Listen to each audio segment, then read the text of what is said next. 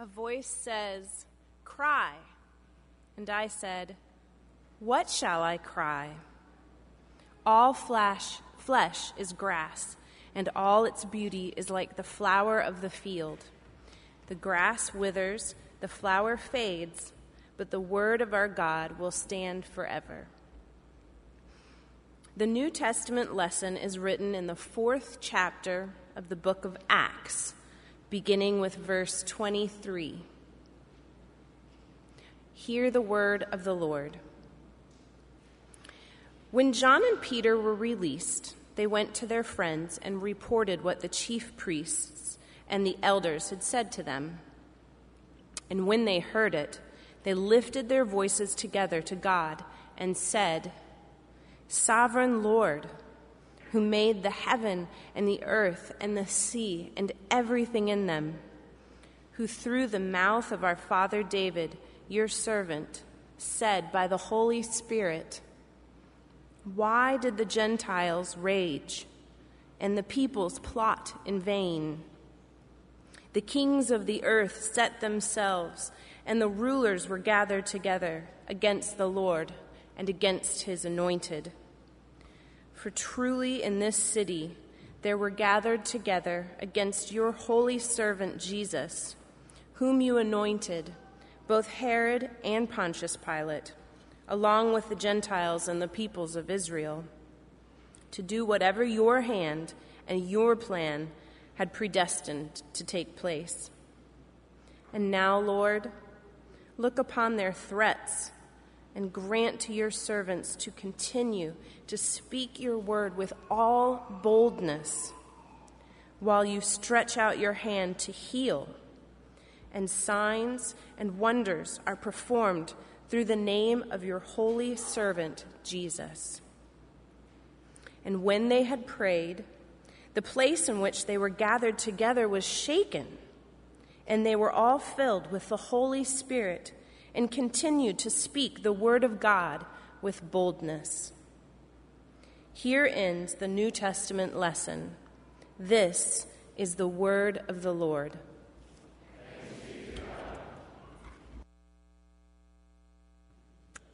Thank you, Liesel.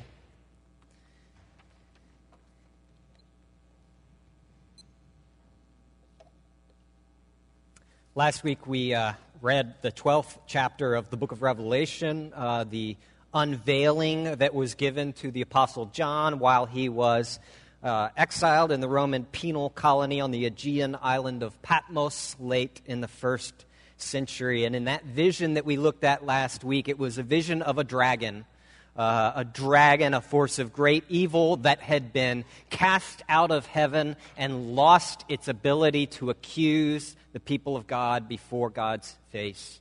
Uh, he was cast down because of what Jesus had done. The blood of the Lamb had, had exposed him and forever dethroned him from any position of legitimate authority. And so the beast was then cast to the earth, and we read how the church, in, in his continued accusations that were now meaningless, the church overcame him by the blood of the Lamb and by the word of their testimony, by their story of what Jesus had done. And yet, in this defeat, now, as we continue into Revelation chapter 13, the dragon has now fallen down to earth. He is defeated, but he is not yet fully vanquished. He is enraged. He is attacking the church. The church is overcoming him through its message, and so he calls in reinforcements that will enable him to continue his battle against the people who follow Jesus. This is imagery, signs that any first century Jewish Christian would have been able to understand because as the dragon calls in his two reinforcements, what arise are two beasts one beast out of the sea and another beast out of the land. We're going to read about them. The early Christians would have understood what they meant. We're going to talk about that. I want you to understand that I began work on this sermon before I knew what the results of the recent presidential election were, and so nothing I'm going to say in any way impugns the honor or dishonor of any particular figure in North America today. John wrote it.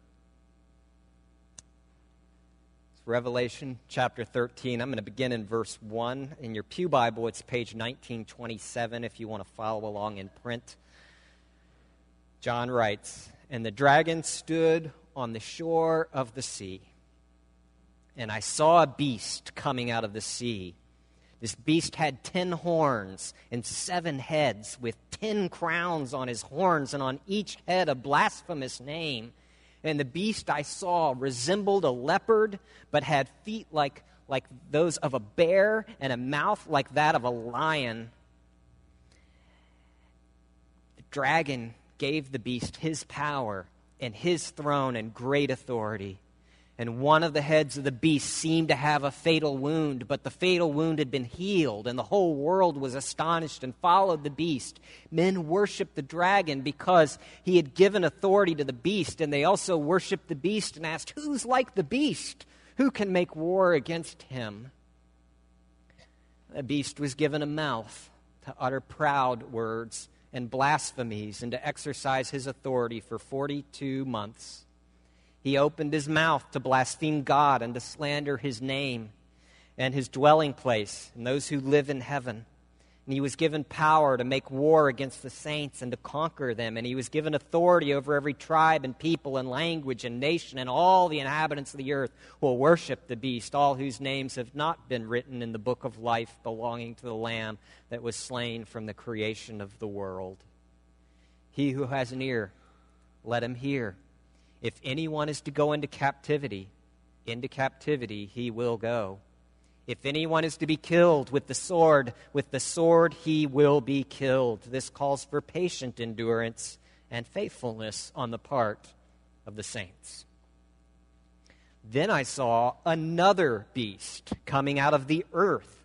This beast had two horns like a lamb, but he, he spoke like a dragon. He exercised all the authority of the first beast on his behalf and made the earth and its inhabitants worship the first beast whose fatal wound had been healed. And he performed great and miraculous signs, even causing the earth to, in, to, in, in uh, uh, even causing fire to come down from heaven to earth in full view of men. And because of the signs he was given power to do on behalf of the first beast, he deceived the inhabitants of the earth he ordered them to set up an image in honor of the beast who was wounded by the sword and yet lived. He was given power to give breath to the image of the first beast so that it could speak and cause all who refused to worship the image to be killed. And he also forced everyone, small and great, rich and poor, free and slave, to receive a mark on his right hand or on his forehead so that no one could buy or sell unless he had the mark, which is the name of the beast or the number of his name. This calls for wisdom. If anyone has insight, let him calculate the number of the beast, for it is man's number. His number is 666. We see two beasts. We're going to focus mainly on the first one because the second one we talk about every week, though we'll talk about that too. The first beast any early reader would have recognized it's the beast that came out of the sea, that is out of the Mediterranean, that is the Roman lake. The beast, the first beast, was the political power and corruption that was Rome, the power of empire, the power of politics. This beast, this political power, comes out of the sea to do war against the people of God. The image here of, of, of all of these, these various animals is drawn from Daniel 7, where there were four beasts in Daniel 7 and the Hebrew prophet Daniel. And each of those beasts in that prophecy was a particular empire. And only here, all of the empires of man are merged into one because what's represented here is not a particular empire, but the power of empire itself, the power of politics, political power in its corrupt form. And it's incredibly powerful powerful as a beast. Notice all the horns on its head. Horns in the ancient world were symbols of power. And in this case, it's got 10 horns, 10 being a number of completion, meaning it has the totality of worldly power and influence. And then all of these blasphemous names on each head, as the Roman Empire, the emperors themselves, were, were the most rapidly spreading religion in the first century. We think the most rapidly spreading religion in first century Rome was Christianity. No, Christianity was second. The most rapidly spreading religion was the imperial cult, as the cult of the divine Caesar was uh, rapidly replacing the ancient pagan gods of Jupiter and Mars in terms of influence and focus, not just in Ephesus, but in all of the empire. And indeed, the, the divine Augustus, the emperor who is a god.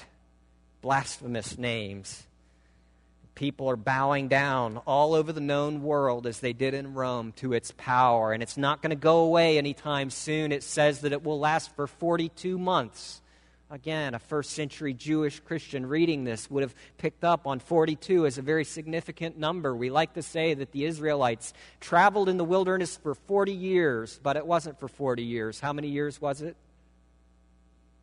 42 that time after they had been redeemed and brought out of bondage in Egypt, but had not yet crossed over the Jordan into the promised land, those 42 years between their rescue and salvation, but before they could actually enter glory, those 42 years, that in this case, 42 months, also called times, time, a time, times and half a time, three and a half years, 42 months, that 42 year period in which we have been redeemed, but have not yet passed into the promised land. That is a picture for this entire era in which we will always see the power of empire, the power of law and sword and abuse and manipulation, the power of, of one nation that develops hegemony over all others and uses all others toward its own interests. You say, Greg, that hasn't happened today. Ask a Palestinian. and he'll say, Why, Palestinian Christian, gosh, why did my grandpa get forced out and have to flee? And why can't we go back to our ancestral lands and reclaim our property? And they'll probably mention Washington, not the man, but the city. Because even today, if you ask around the world, what is the empire today? They speak of the Pax Americana, the American peace, whereby we have peace and yet there's conflict in much of the world. It's not anything unique to us, it has always been the case. And it will always be for the 42 months that is the time between the cross of Christ in which we were resurrected and his return when we cross the Jordan again into glory. And this is not that government is a bad thing. You know, Paul says that government agents exercise authority given to them by God Himself. Peter says, honor the king, speaking, meaning Caesar. And yet, both Paul and Peter were murdered by Caesar under Nero's persecution in the 60s of the Common Era. Uh, here we see not this beast that is government itself, but rather the corruption of government, the abuse of political power, the injustice that comes from the hands of those who wield human authority. It's like in Psalm 2 when the psalmist said, a thousand years before this, 3,000 years ago, that the kings of the earth make war against the Lord and against his anointed one. It's quoted in Acts, the passage Liesel read when the early Christians understood that that was precisely what was happening in this era. The dragon accomplishes his, his, his, his mission of hindering the growth of the gospel. And there are actually a couple ways he can do this. What they experienced in the first century was very heavy handed, it was the power of the stick. Uh, but there's also the power of the carrot. The power of the stick is the power to abuse, the power to imprison, the power to threat, to make, you know, intimidate people physically, to, to punish you for following Jesus. And that's still happening in much of the world today. Indeed, the first century is seeing greater persecution of Christians than in any century for 2,000 years. And yet, like any abusive relationship, there are always multiple ways to control your opponent. There is the power of the stick and then there is the power of the carrot. That is soft power, the more subtle strategy. In an abusive relationship, it's not the name calling and degradation and imprisonment and attacks and destroying their self esteem. It's coming back later when they're ready to walk out with the box of chocolates and the flowers. And gosh, honey, you're so sweet. You'd be so happier with me. Uh, it's soft power, and that very often is how Christianity has been neutered in its ability to actually proclaim Christ and bring the gospel to bear on people. It's what happens when Christians fall for the allure of governmental power. Uh, this promise that if we could just get our guys on top and lead the way the Gentiles lead, as Jesus said, from above, then we could actually make the world better and more just and come to the defense of victims. And yet, whenever the church has been given a seat in political power, the gospel is what has been lost. It is the strategy of the beast. Jesus says, Beware the beast that comes out of the sea. Beware of politicians. Beware of governmental power. Beware of them when they come to persecute you and destroy you, and beware of them when they come to you with a box of chocolates and a handful of flowers. Because the goal the goal of the dragon who is behind everything is always the same. Whenever the church has been given power politically, the gospel has been lost. It happened in ancient Rome, it happened in Byzantium, it happened in medieval Europe.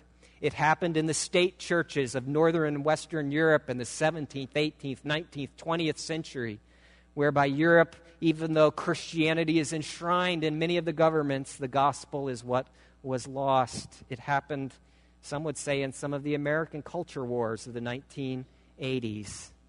In his book, Vanishing Grace, Philip Yancey writes about a Muslim man who told Yancey, I've read the entire Quran from beginning to end, and I can find in it no guidance on how Muslims should live as a minority in society. But I have also read the entire New Testament many times, and I can find in it no guidance on how Christians should live as a majority. Uh, Yancey comments Christians best thrive as a minority, as a counterculture.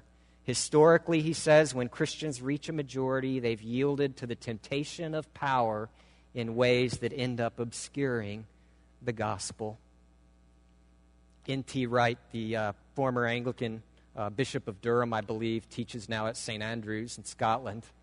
He talks about this passage, and he says that as you he points out that as you continue in the following chapters, which we're going to kind of skip over because they're not really fitting with the sermon series uh, but as you follow along in those chapters, it becomes clear that the imperial project that was Rome, this beast out of the sea, was going to abuse that power and continue enslaving peoples and trafficking subject peoples and engaging in abusive financial systems that would continue to empower the Roman elite. In this sense, Nietzsche, Freud, and Marx had it right about an awful lot because money and sex and power were driving so much of the first century global system in which authority is abused to further the interests of those who hold it. To one degree or another, this is every empire, every polis, every city, every civilization. It is human nature that those with power use it to their own advantage. Uh, Wright continues and says that uh, yet we don't see in Revelation or even in the New Testament a retreat from the world, and neither do we see a vision of collaboration with worldly power. Instead, what we see is a vision of a community of Christians who are so confident in the kingship of Jesus that they are willing to speak truth to power even if it gets them killed they don't have to get results. They're not results oriented. They're oriented to Jesus. They don't need or want to be in power. What they want and need is to speak the truth to power, and they do it because they know that Jesus is their king and Jesus is alive and Jesus is going to rescue them even if they have to die to communicate their message. Stephen L. Carter uh, of Yale Law School, he's also a Christian he speaks of the prophetic ministry in this way. He says, Look at Fannie Lou Hamer. Uh, Fannie Lou Hamer, uh, you may have heard of her. She worked on voter registration for blacks in Mississippi in the early 1960s. She was a sharecropper, a poor woman.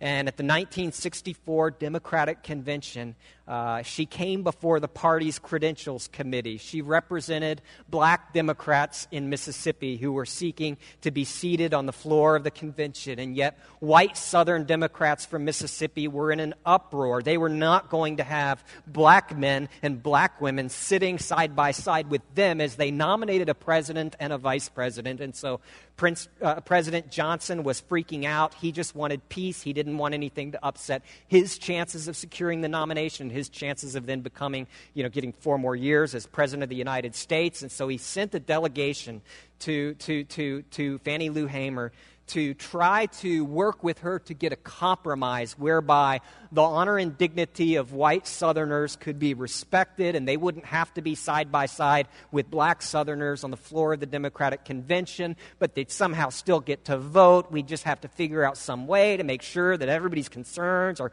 are particularly taken care of. And so he sent, among others, Hubert Humphrey, who was then campaigning for the spot as vice president, and he offered her a deal to shut her up and keep the party unified and not offend anybody. And Fannie Lou Hamer looked at Hubert Humphrey in the eyes and she said, Do you mean to tell me that your position is more important than 400,000 black people? Senator Humphrey, I know lots of people in Mississippi who have lost their jobs for trying to register to vote. I had to leave the plantation where I worked in Sunflower County, Mississippi. Now, Senator Humphrey, if you lose this job as vice president because you do what's right, because you help black people and everything, then everything's going to be all right. God is going to take care of you. But if you take the nomination this way, why, you'll never be able to do any good for civil rights, for poor people, for peace, or for any of those things you talk about in your speeches. Senator Humphrey, I'm going to pray to Jesus for you. That's speaking truth to power. Stephen Carter says what's so striking about this Christian woman was her willingness to lose. It was about bringing what she saw as the voice of Christ into the debate, the, the voice of justice, the voice of righteousness. If she won, she won. If she lost, she lost. She wanted nothing for herself. She was totally prepared to go back and be another sharecropper that she was before. And that's precisely what made her ministry prophetic the willingness to be defeated. Nowadays, Carter says, it's my experience that people of faith who get heavily involved in politics, whether on the left, right, or in between, really become parts of political machines.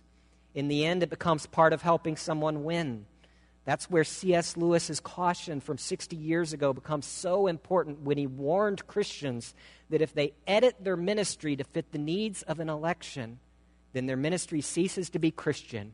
Your faith becomes impure and compromised because of what you have to do in order to win, and indeed you become concerned mostly about victory. It's the allure of power. It can be the stick, but it can also be the carrot.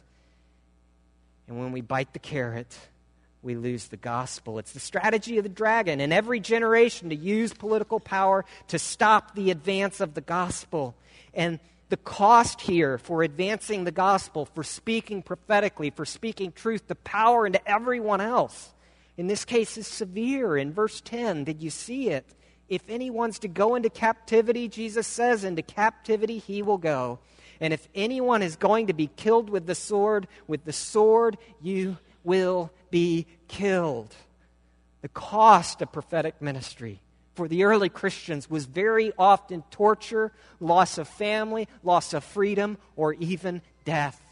And yet they saw Jesus as king, as one who was dead and is now alive, who would enable them to speak with boldness the word of God, to speak truth and justice and a message of freedom in Christ without fear, knowing that the Lord Himself would raise them from the dead.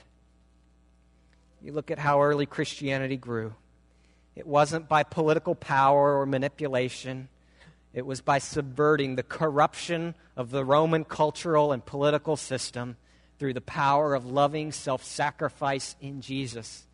The early Christians would go out onto the beaches and into the forests first thing in the morning before dawn's early light, and they would listen for the sound of crying, for the squeal or the whimper of babies, because under Roman law you could expose children up to their first birthday. And, and it was illegal to go rescue those children because it was up to the gods to decide whether they live or die.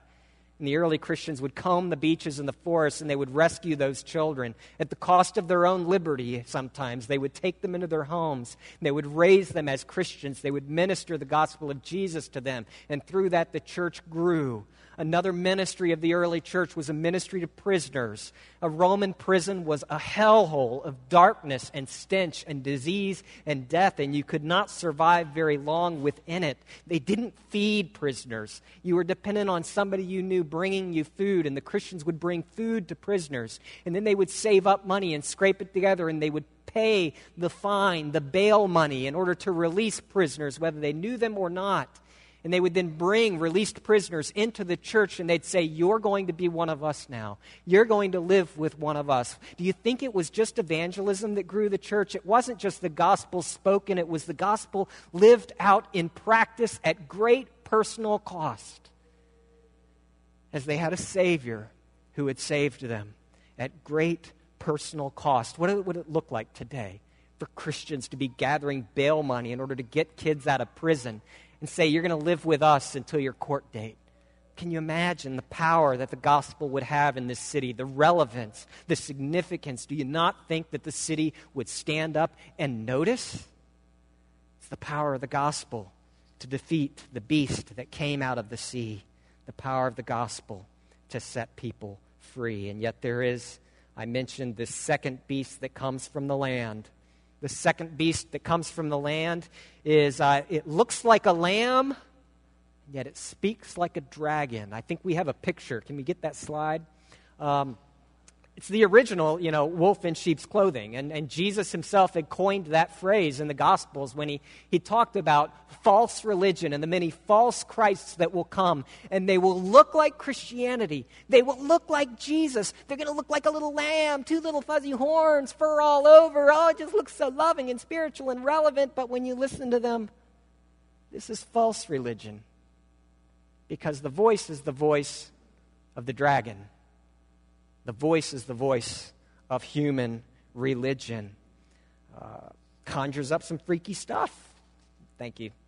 Uh, and it ends up serving in verse 14 as a tool for those in power, religion as the opiate of the masses, the maintainer of the status quo, the gift to those in power, a construct of those with power bent toward maintaining their power. And so many Christians throughout history have lost their lives in the name of religion. It's happening today in Iraq and in Nigeria and in Kenya and in Vietnam and in Saudi Arabia and in Pakistan as Christians are persecuted in the name of God.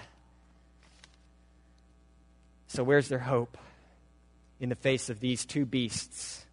The beast of political power in its corrupt form, and the beast of false religion. There's hope here because you now belong, and there's a book, and there's a lamb. First, you belong Verse 7, you are God's holy people if you are a Christian. Verse 10, he says, You are God's people. We all long to belong, to have a place where we're known, where we're loved, where we're accepted. It's what we're all really looking for to be loved, to belong, to be a people, God's people. That's people belonging to God. And that covenantal nature goes both ways as God now belongs to us as our God and us his people, like a marriage bonded together in a relationship that nothing can change and nothing can threaten and nothing can take away. There's this belonging now that we have with God, and yet there is also a book. In verse 8, what is mentioned is the book of life. The book of life is mentioned 40 to, uh, uh, is mentioned uh, uh, uh, six times in the book of Revelation. 40 years earlier, Paul had mentioned it in Philippians 4, verse 3. In chapter 17 of Revelation, John tells us that our names have been written in the book of life since the foundation of the world. And that's probably what this passage should have been translated. If you're reading the NIV, it's probably got it backwards. Uh, yeah, what does that mean?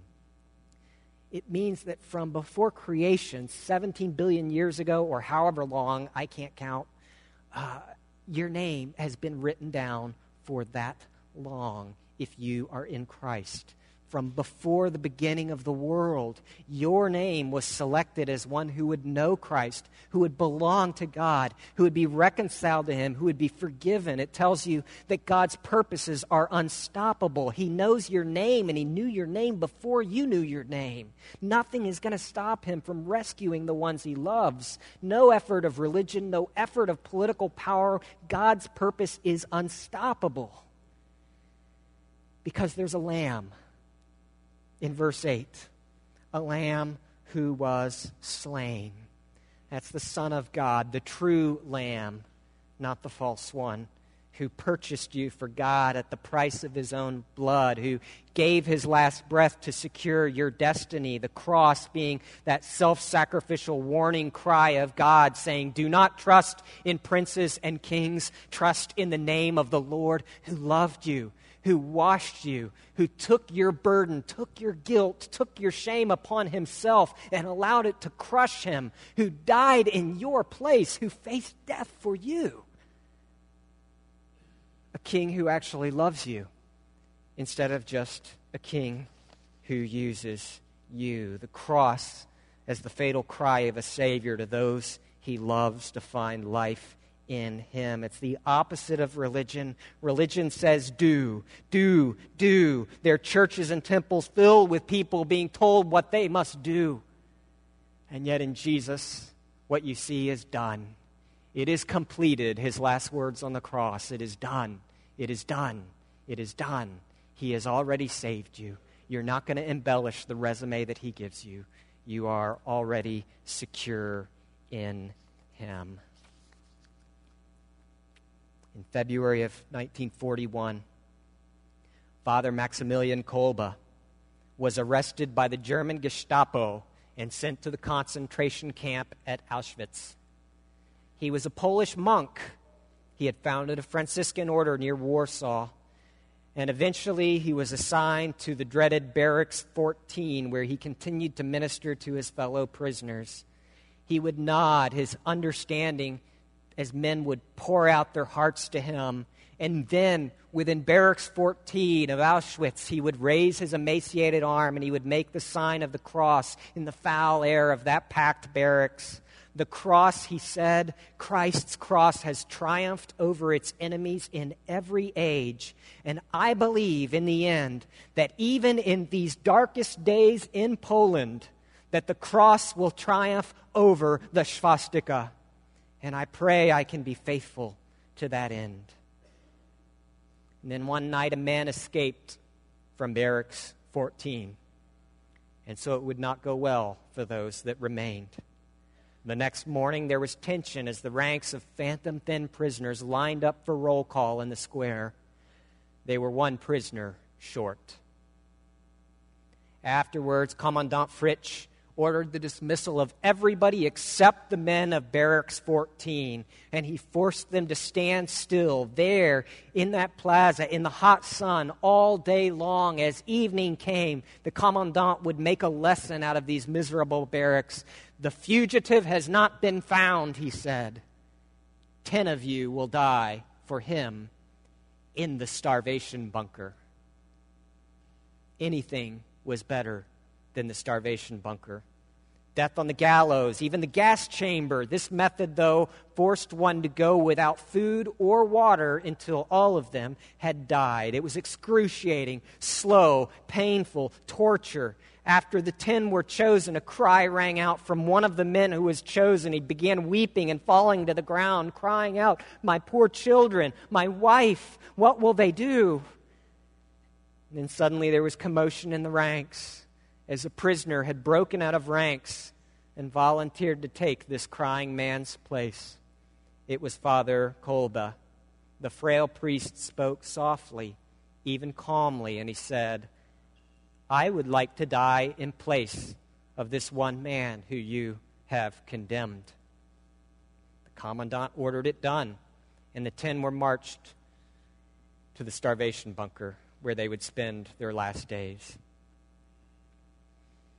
As the hours and days passed, the camp became aware of something extraordinary happening in the starvation bunker. Past prisoners had spent their dying days howling, attacking one another in a frenzy of despair, but now those outside the starvation bunker heard the faint sound of singing. For this time the prisoners had a shepherd to gently lead them through the shadow of the valley of death, pointing them to the great shepherd. Franciszek Gajowniczek was the prisoner whose life was spared. And he survived Auschwitz to tell the tale. And for 53 years, until his death at the age of 95, he joyously told everyone about the man who had died in his place that, so that he might live. Uh, friends, this is what Jesus did for you. You were destined for the starvation bunker. You were destined for torture and death. And the Son of God Himself stepped out of line for you and took your place so that you might have life. The Lamb who was slain, friends, for decades, churches have been up to their steeples in politics on the left and the right, but politics and religion, the two things people expect to hear from Christians, Jesus unmasks them for what they are the beast that came out of the sea, the beast that came out of the land, and he gives you a better way. The Lamb of God, slain from the foundation of the world, the Lamb of God who can set you free. Rome is long gone, its power is vanquished, its gods are forgotten, and they are no more. But Jesus Christ is alive and at large on planet Earth today, seeking and saving all the earth. Let us pray. Our Father, we give you thanks for your faithfulness and for the love of your Son who went to the starvation bunker on our behalf so that we might live. Lord, help us to live cruciform lives in our engagements with all people. Let us proclaim the truth, not to gain power, but because it's the truth that sets people free. We give you thanks as we consecrate the elements on this table to you in the name of your Son, Jesus, who died. Amen. The Lord be with you.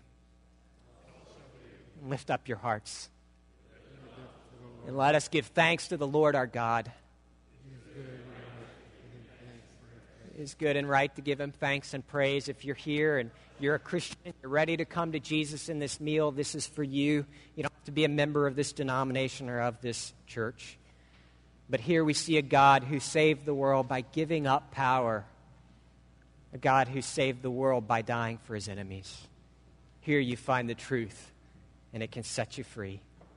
For on that night in which he was betrayed, the Lord Jesus took bread. Now, after he had given thanks, he broke it.